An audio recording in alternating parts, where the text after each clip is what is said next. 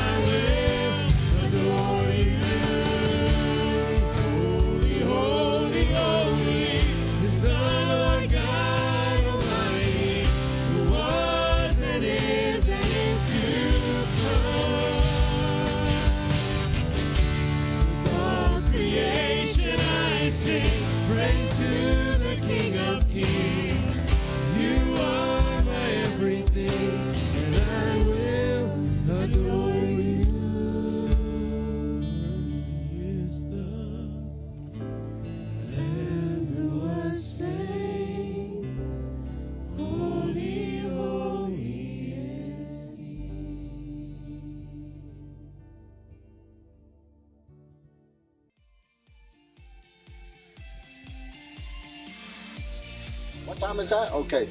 All right. Well, I'll do my best to be there. Okay. Thank you. Mike Cone. How are you doing, Franklin, man? how you doing? Good to I'm see you. good. I haven't seen you in a real long while, I man. know, man. How are things? Good, good. Staying busy, staying, trying to stay out of trouble. Yeah, You know, yeah. doing my thing. Same, same. Yeah, cool. I, I'm, I'm super glad I ran into you. Do you know what's coming up? Well, yeah, yeah. Monday night, championship Monday, man. NCAA game time. I'm on. I'm game. I'm ready, man. Yeah. Here we go. Yeah, let's get. Now, that's not what I was talking about, but you're right. That is coming up. Well, maybe it's Uh, a master. Hey, Kentucky Derby. Mine That Bird. Remember that story? Uh, yeah, man. Fastest three minutes in sports. It must be what you're referring to. I I don't know much about that Oh. at all. No, it, it's something else. It's actually next week. I mean, it's a it's a it's a major holiday, really. Oh, you're talking about Easter. Yeah, yeah. All right, cool. I knew we would get there. There yeah, we go. For sure. Yeah, yeah, I like Easter. Easter's good. You know, there's always a good meal involved. I like food. You know me. Yeah, I And, you like know, good food, too. Yeah. No, that's and- not and There's the eggs. You know, Yeah. dial the eggs, hide the eggs, Yeah, and, it- it's and uh, the find the eggs, bunny. yeah, and it's the- all about the bunny. It's not you know, about the- you know, and then he uh, lays all the. Ch- I don't know how he lays them eggs, but I don't anyway, think he anyway, lays the eggs. He doesn't. But- Oh, anyway, anyway, but it's about the bunny. The bunny's cool, you know, and the ladies all wear nice, pretty dresses. And Right. everything. It- it- right. Yeah. I like. And, everybody gets Hey, dressed Mike gets up. a day off work too. Oh, yeah. yeah. Well, I mean, who doesn't like a day off work? Yeah, right? yeah. I like Easter. Easter's a good one. Easter is what the world may call it, but it's actually known by us as a different name. Huh? Yeah, we call it Resurrection Sunday. Resur- I, don't- I don't get it. What, what, what's that have to do with the bunny? Well, it doesn't have anything to do with the bunny, but it has everything to do with Jesus Christ. Jesus. Yeah. Oh, that Jesus guy. Okay. Yeah. Yeah, Yeah, so so Jesus, at the beginning of Holy Week, which is where we're starting right now, comes into Jerusalem, and everybody uh, praises him, and he has palm branches, and they say, "Hosanna! Blessed is he who comes in the name of the Lord." And then he hangs on a cross for you and for me. Oh, wow. I'm confused. I'm way, way confused here. I mean, this Jesus dude, he, he died for me. I never knew Jesus. Yeah. I He- never knew, and he died. Why would a stranger die for me? Well, Jesus loves you so much. God loves you so much that He sent His Son Jesus to die for you in order that you might have life, life abundant. Wow. I don't know, Franklin. You're, this is blowing my mind. I, I, I never got this. Yeah. I, I've, I've never heard this. It, it's it's a lot to take in, but the story doesn't end on the cross. The cool thing is that He died. Can you tell me more? Well, yeah, yeah. So, so he dies and he's buried, and we think that the story is completely over. But then in three days, he rises again. Can you believe that? The empty tomb. Uh, he's risen. He's conquered death, and because of that, we are able to have eternal life in Him. All we have to do is believe. Just have to believe. Just have to believe. That's amazing. It is amazing. And I'd like to invite you to church with me. I, I'd like for you to see that firsthand. I'd like you to, to, to sing alongside me as we worship together. I'd like for you to hear the message and, and, and just to, to feel the love of, of our church family as they kind of gather around you. It's, it's so cool. And I want you to be a part of that, like I'm a part of that. I always thought it's just about the bunny, Franklin. It's not about the bunny, man. The bunny's cool, It, but it's not about the bunny. it's all about a dude named Jesus. huh? It's all about a dude named Jesus. Maybe I'll take you up on that offer, Franklin. That's amazing, Mike. It's so great to see you, my Good man. to see you.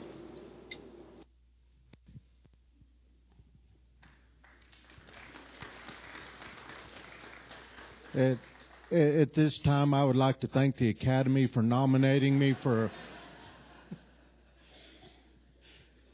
You don't think that's Oscar worthy? You know, well, yeah. Well, Karen last night told me said uh, maybe you ought to keep your day job. Uh, we might want to pay the electric bill next month, okay? So don't be running off to Hollywood quite yet. But anyway, Franklin and I, we had a blast doing that. We found a good day that the wind wasn't blowing, could get that pulled off, and uh, you know, I, I come to you and, and I'm going to challenge you here in a minute, and I'm going to challenge you pretty hard, and I might mash on some toes, and if I do, I'm sorry. But uh, I think How many of us know someone out in the world that's like that? Whether it's a guy or a gal. Do you know someone that's that way? Yeah, I probably do too. So here, pop quiz. I've been kind of gotten this road doing this the last few times. Pop quiz. How many of you in the room online? And I'm sorry for those of you on the radio, you are just totally lost right now. You don't have a clue what's going on. But anyway, you can follow in on, on, on the radio as well. How many of you consider yourself that Jesus saved you and that you are a Christian? Okay? Now, what about those of you that just kind of went like this? Are you just kind of a Christian? Yeah, whatever. How many of you in this room are truly and boldly confess that I am a Christian? There you go. I like that a lot better. Because I think that's the way, the attitude we need to take and we need to go forth in this world. You know, we, uh, here's one of these things that's going to be a little touchy and, and I'm going to bring it up and, and you know, I'm now 56 years old and lived most of my life in this community and unfortunately, you know, we have to attend a few funerals every once in a while. You know, it's just part of life. But, um, there's been some of them that either I've walked into a church or walked into the mortuary down there and you sit down and they start the service and you know, kind of in the back of your mind, you're kind of wondering, oh, I hope they're where they need to be, you know. I hope they accepted Jesus somewhere. And they start the service and they start talking and they, they go on and on and on about what a great leader this person was in the church and what a godly person there was in their walk with Christ and everything else.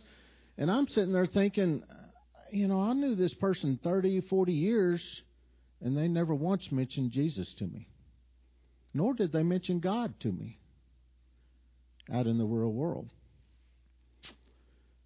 That's kind of tough. You know, we've kind of turned into a society where we get a little selfish, don't we?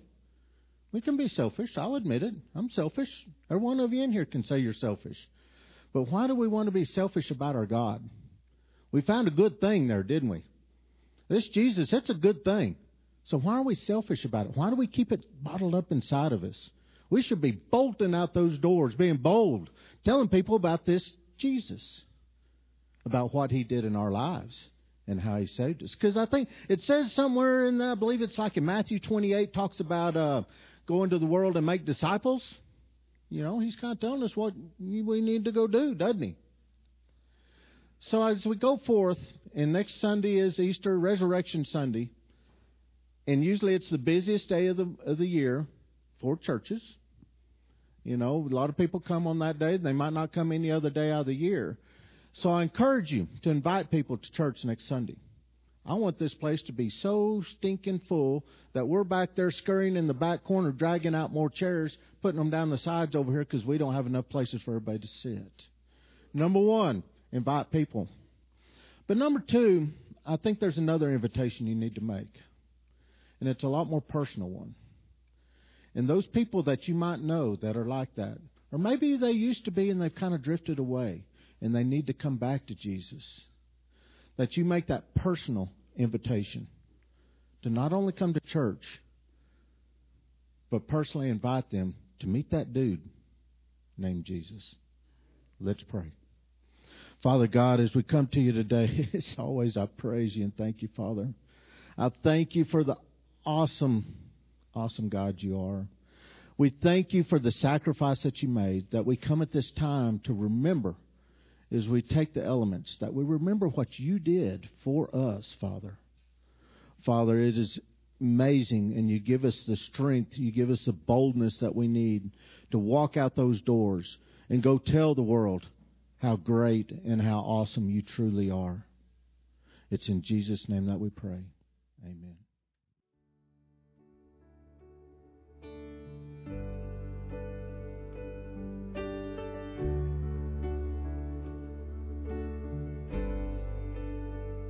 How great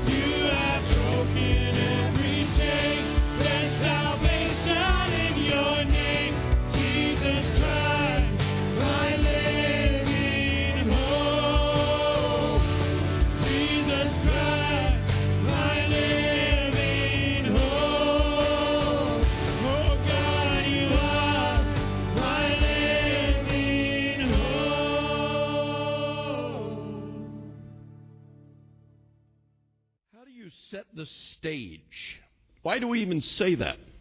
Cambridge Dictionary of Phrases means to set the stage, means to make it possible for something else to happen. That's how you see it in a theater. The theater, they set the stage, you know, if it's a, an interior scene or an exterior scene. Uh, if you're a realtor, you, you stage a house that you're trying to get to sell. Empty houses aren't as good as staged houses. And, and if you're reading a book, the first, the intro might give you a little bit of an outs, outline of what you're expecting to see. Even when we were rebuilding and remodeling here in 2019, we put a lot of energy into the stage area, making sure that there was good lighting and good sound and good electrical so that you could actually see clear and see the screen clear and everything would draw the focus to the cross. That's what it was about, is draw the focus to the cross. The tabernacle sets the stage for Jesus.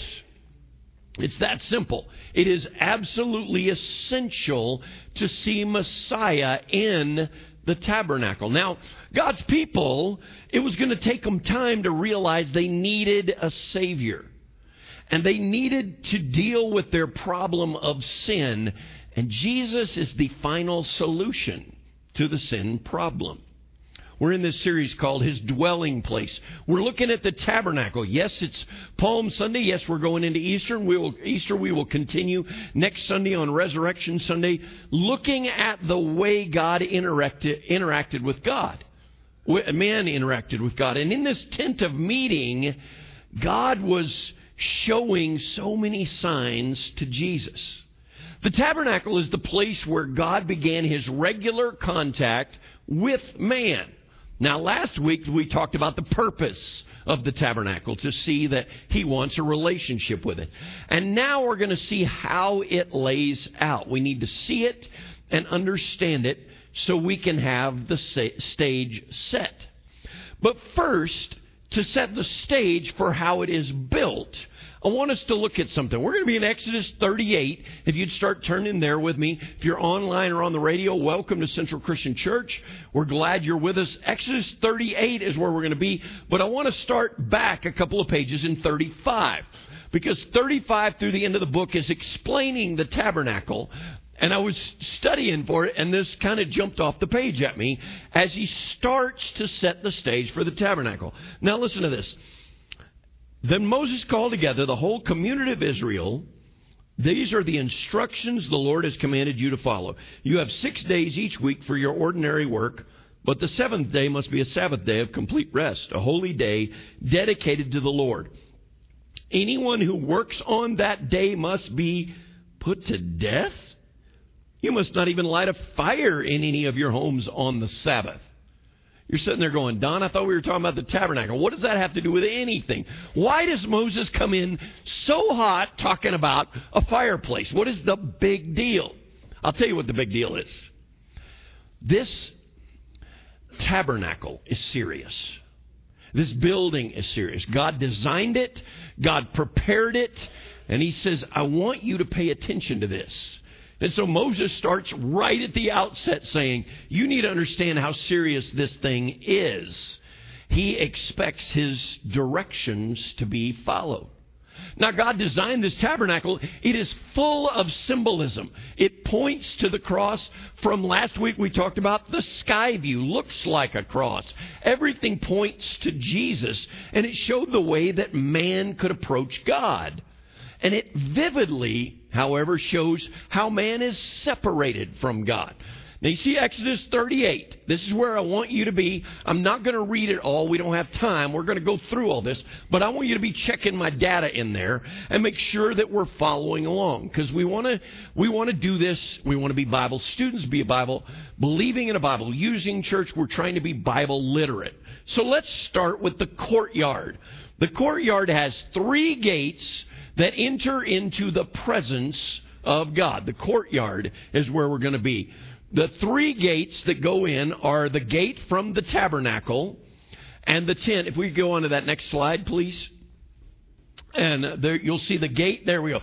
Uh, this is the outside view. That gate out there, the dark on the corner there, is the outside gate. And then the tent where the gold pillars are, are is the, the tent gate. And then the veil keeps you from the holy, uh, the holy of holies.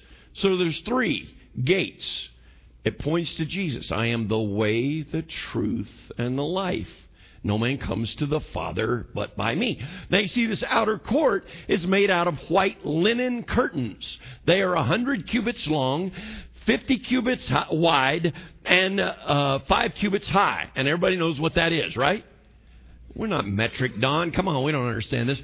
A cubit was a measurement in the Old Testament, and it really was, it's from your elbow to the tip of your finger. Okay, so it, it averaged out about 18 inches. So with that measurement, then the tabernacle is 150 feet long, north and south. It is 75 feet wide, east and west, and is seven and a half feet high. Now, the white curtains symbolize the purity of God. To come closer to God, you had to go through purifying. You had to be purified. You had to be clean to come through. And the, the tent, the, or the walls blocked the view. Now, we showed last week that there were, uh, everybody camped out on all of these directions. And as they moved, they all moved in those directions. It blocked the view of the tabernacle. You couldn't see everything that was going on in there. And that was purposeful to remind Israel that we're separated by sin. But it was a constant reminder of what was necessary to have a relationship with God. Now you can see there is only one way to enter that gate, right? There's only one way to enter, and it is the first gate. That's colorful and it's welcoming, but it's bold. It's 30 foot wide, it's seven and a half foot high. Now, if you remember last week, the sky view on the north and south, there were three tribes and three tribes. They were about even. To the west, there was three tribes, but they were the smallest three tribes. And to the east, there were three tribes, and they were the largest three tribes. Does anybody remember what tribe was right by the gate? Judah, the tribe of Judah. Uh, and the tribe of Judah is represented by a lion. Some of you are way ahead of me. To be in the presence of God the only way is through the Lion of Judah. Now, this is not very politically correct, and I really don't care. Jesus is the only way to have a relationship with God. Amen. It is non negotiable. He does not share authority with lowercase g gods. Now, some of you are, well, I don't really think that, Don. I think there's lots of ways. You're allowed to think that. You're absolutely allowed to think that. The scripture will not support that. He does not share our opinions. He does not give authority to our opinions. He is not inclusive of all beliefs and actions. This is hard to understand, but God is very exclusive. John 14 says, I am the way, the truth, the life. No one gets to the Father except through me.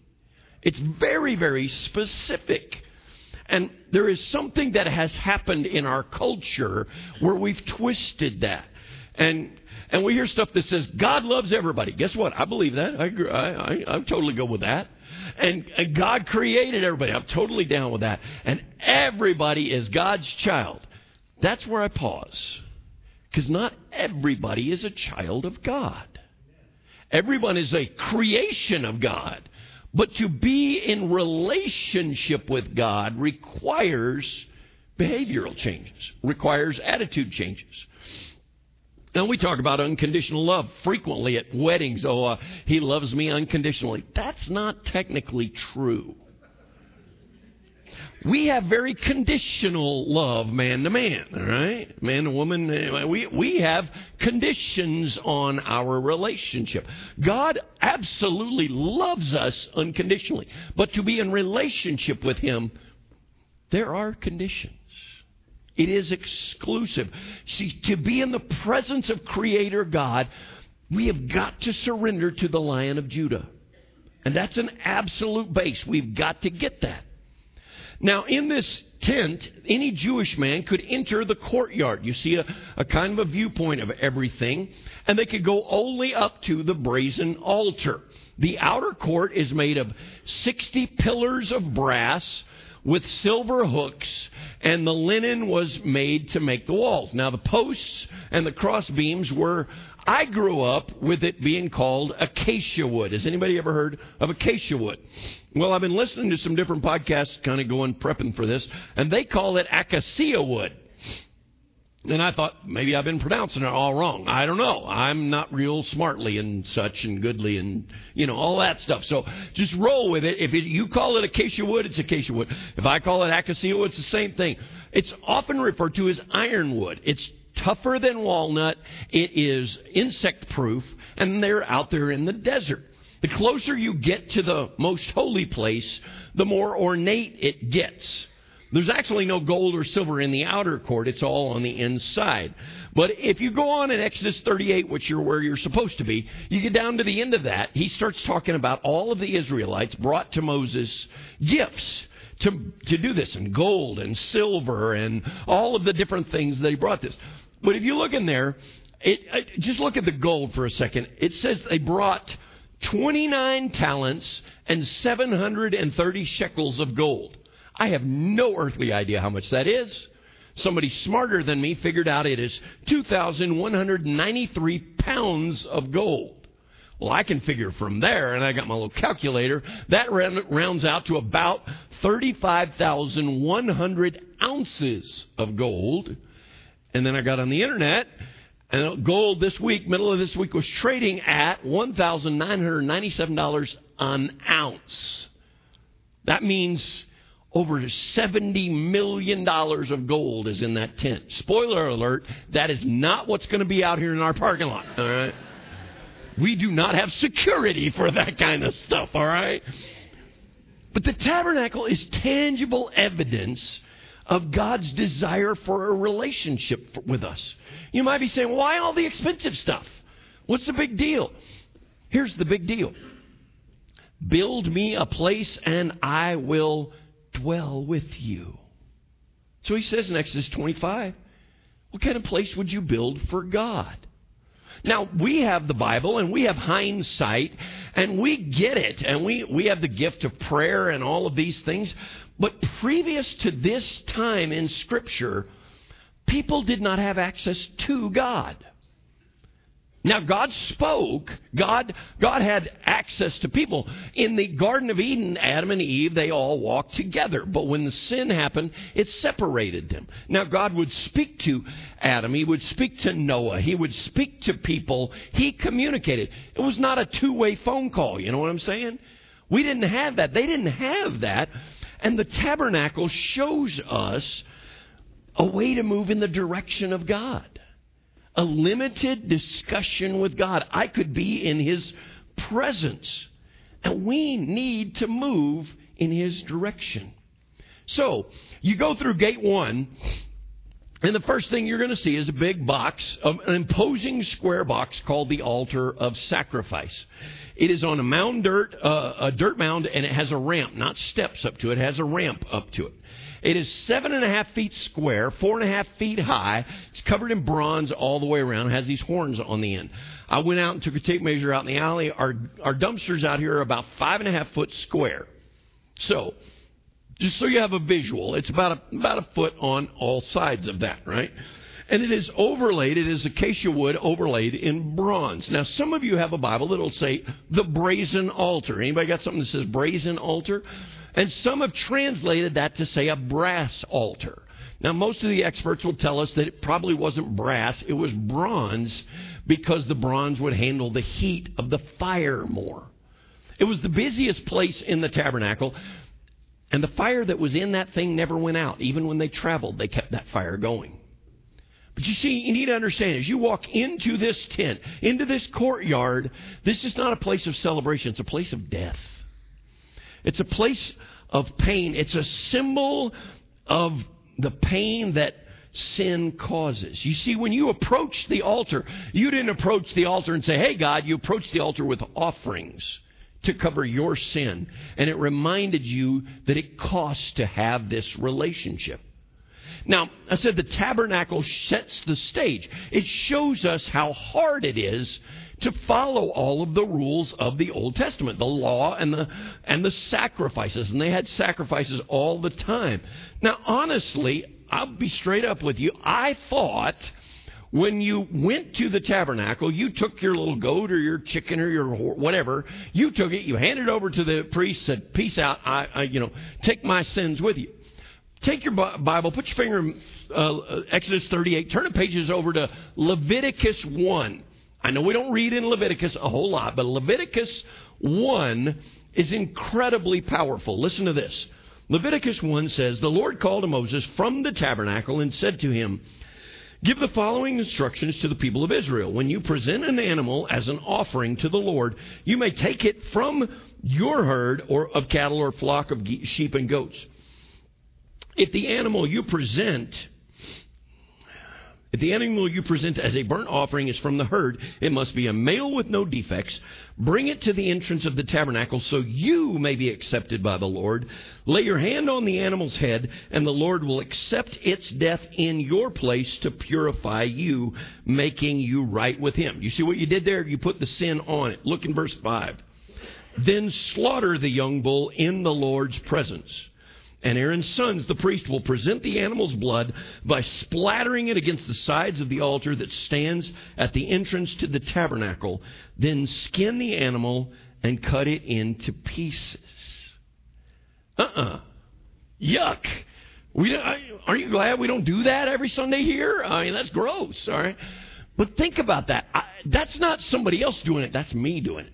I'll take you one step further. If you read more in there, you'll uh, you remember the Passover lamb? We're heading into Passover this week. The Passover lamb was supposed to be pure and clean. It was an offering for your sins and your family. Do you know where that Passover lamb lived the four, last 14 days of its life? Do you know where it lived? It lived inside your house. You took care of that animal for three years. You got it ready. You made sure it was clean. And for the last 14 days of its life, it moved into the house and lived with you. If you have kids, do you know what you just did? You made it a pet. And then you, Dad, have got to take that thing in front of your kids and do you hear how hard dad you're awful you're a horrible that's a terrible job do we see how much images here? You might be sitting there going, Don, that is gross. What's with all that? What's the purpose of this? Is it torture? Is it penance? No. Our God is holy. He cannot be near sin. Our sin is too much for him. We just sang, Holy, holy is the Lord God Almighty, who was and is and is to come. Now we sing it, but do we realize how much our sin separates us from Him? We can no longer casually just say John 3:16, God so loved the world that he gave his only son. Uh-uh. It's important. We can't just it's not just crackers and grape juice. It is a reminder of what an incredible sacrifice our our God gave us. In Exodus 29 he says I will live among the people of Israel. I'll be their God. I am the one who brought them out of the land of Egypt so that I could live among them. I am the Lord their God. He wants us to have an experiential lesson. He wants us to experience awe and humility, and that awe precedes faith and the humility that it's going to take to recognize what is wrong with us. In Isaiah chapter 6, there's a passage where the seraphim go and they get coals out of the. Uh, Isaiah says, I've seen the Lord, I'm unclean, I'm going to die. And the seraphim go and get coals out of the fire and they touch his lips. Remember, he touches his lips? You know where he gets that coal? From this fire, from this altar. Why coals? Because coals have been through the fire. And why? What's been dripping on these coals this whole time? Blood. You can be clean through the blood and the pain of what Jesus went through. Jesus paid it all. Speaking of clean, the other element in the courtyard is the bronze laver. We have the least amount of information about this of any of the elements. There's only four verses uh, in in t- talking about it. Now, the purpose of a laver is fairly easy. It's a basin of water. Any ideas what we're going to do with that? We're going to wash. Okay, that's pretty that's pretty elementary, right? But when you look in the water, uh, excuse me, it, it, the point of this is to get clean. It is right up by the tent. It symbolized nothing impure could get close to God. It was made from the mirrors that the women donated. Okay? It was made out of mirrors and it had water in it. Now we see the purpose of this, but do we see the value of the laver? What do, what do mirrors represent? Let's be honest. What do mirrors? What do you do with a mirror? Who are you looking at in a mirror? Me, right? Self. It's all about self and vanity. Oh, look, it's a good hair day. Oh, you know, Mike and I never have good hair days. We just survive, right? Uh, but it's it's all about self. And when you look in a water basin that is made of mirrors, you're going to see you with the world in the background. True? What if when you look in there, you see a lot of the world right here? You hearing me? The purpose of the laver is to look at ourself. What part of you touches this earth the most? Your feet and your hands. We have the most contact with the world with our feet and our hands. Guess what? You're supposed to ceremonially wash. Here's a novel idea your feet and your hands. Now, stick with me for a second. Put this all together. You've got walls and a gate. You've got an altar with a ramp. You've got a laver, a, a, a bucket of water here, right? Listen to the, the steps that are involved here. To be in the presence of God, you have to enter through the Lion of Judah. Now, a sacrifice has to be made, and it's going to cost a lot. And before we can see Him, We've got to see the flaws in us. Now, some of you might be sitting there right now going, okay, Don, I'm lost. I don't get it. I, I don't know any of this stuff because you don't understand how bad I've been. I've blown it. I've messed up. I'm not worth being in God's presence. And the enemy is sitting there whispering to you right now, this doesn't apply to you. This doesn't matter to you because you're messed up. You're worthless. And my God is screaming out from the cross, from communion, from these songs to say, You're worth everything. I gave my son for you. I want you to live eternally with me. I want to dwell with you. That's the stage that is set here. But there's a problem. There's a sin problem. And we're dirty. I told this story eight years ago. It still rings in my ear. And if you know it, uh, just bear with me. I'm repeating myself, I know. But in 1818, a guy named Dr. Philip Semmelweis was dealing with a world full of dying women. Even the finest hospitals in all of Europe, one out of every six mothers would die. In the early 1800s, they called it childbirth fever. We know now more of what, what, it, what it was, but it, it really bothered him. It was an unacceptable loss. We got to fix this. We got to do something about this. So he starts watching. He starts watching. Now, the, all the hospitals, we didn't have specialists like we have today, but all of them, everybody just did basically the same thing.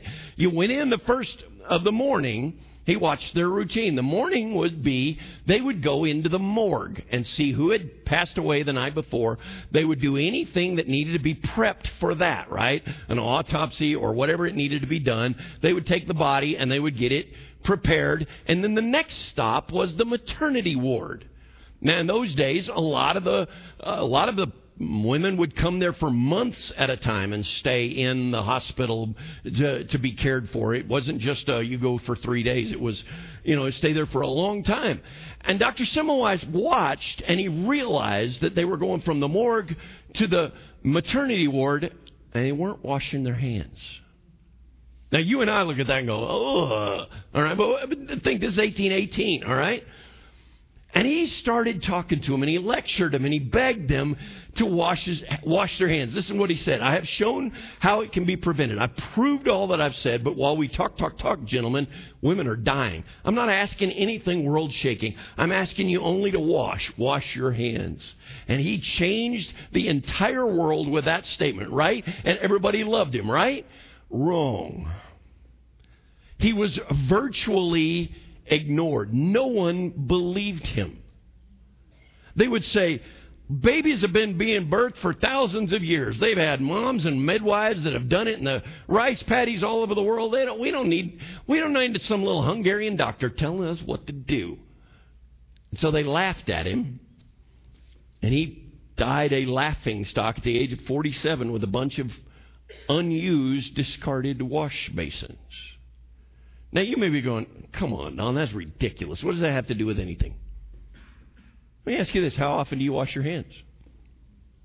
Let's be honest. If we didn't learn anything from COVID, we at least learned that.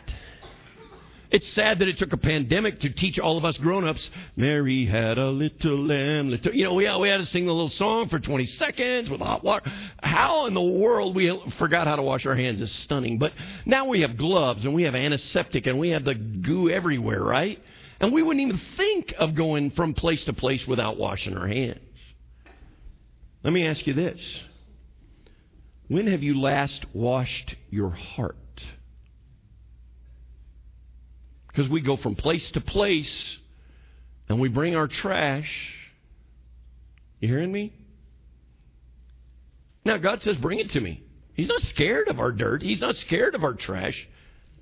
He wants us in His presence. He wants to show you what His presence mean, means, and He wants to show us our sin. But we've got to be aware of His presence. And the more aware of Him we are, the more aware of our dirt we'll see. So I'm praying this morning that we listen and that we cleanse and that we clean our hearts. Not on our power, through the blood, through the fire, through what Jesus has done. Because, friends, I don't care what happens this week. Mike's right. It's all about this dude named Jesus. And we need to go talk to people about him. Would you pray with me? Father God, you are great and mighty, and you have given us this perfect tabernacle, this perfect example of your presence. And I pray we are aware of your presence and we're moved by it. Father, our sin separates us. Clean us. Rejuvenate us. Empower us to shout Hosanna. Empower us to talk to people about you. To invite them to the tabernacle. To invite them to your presence. May we be aware of how great a gift that is.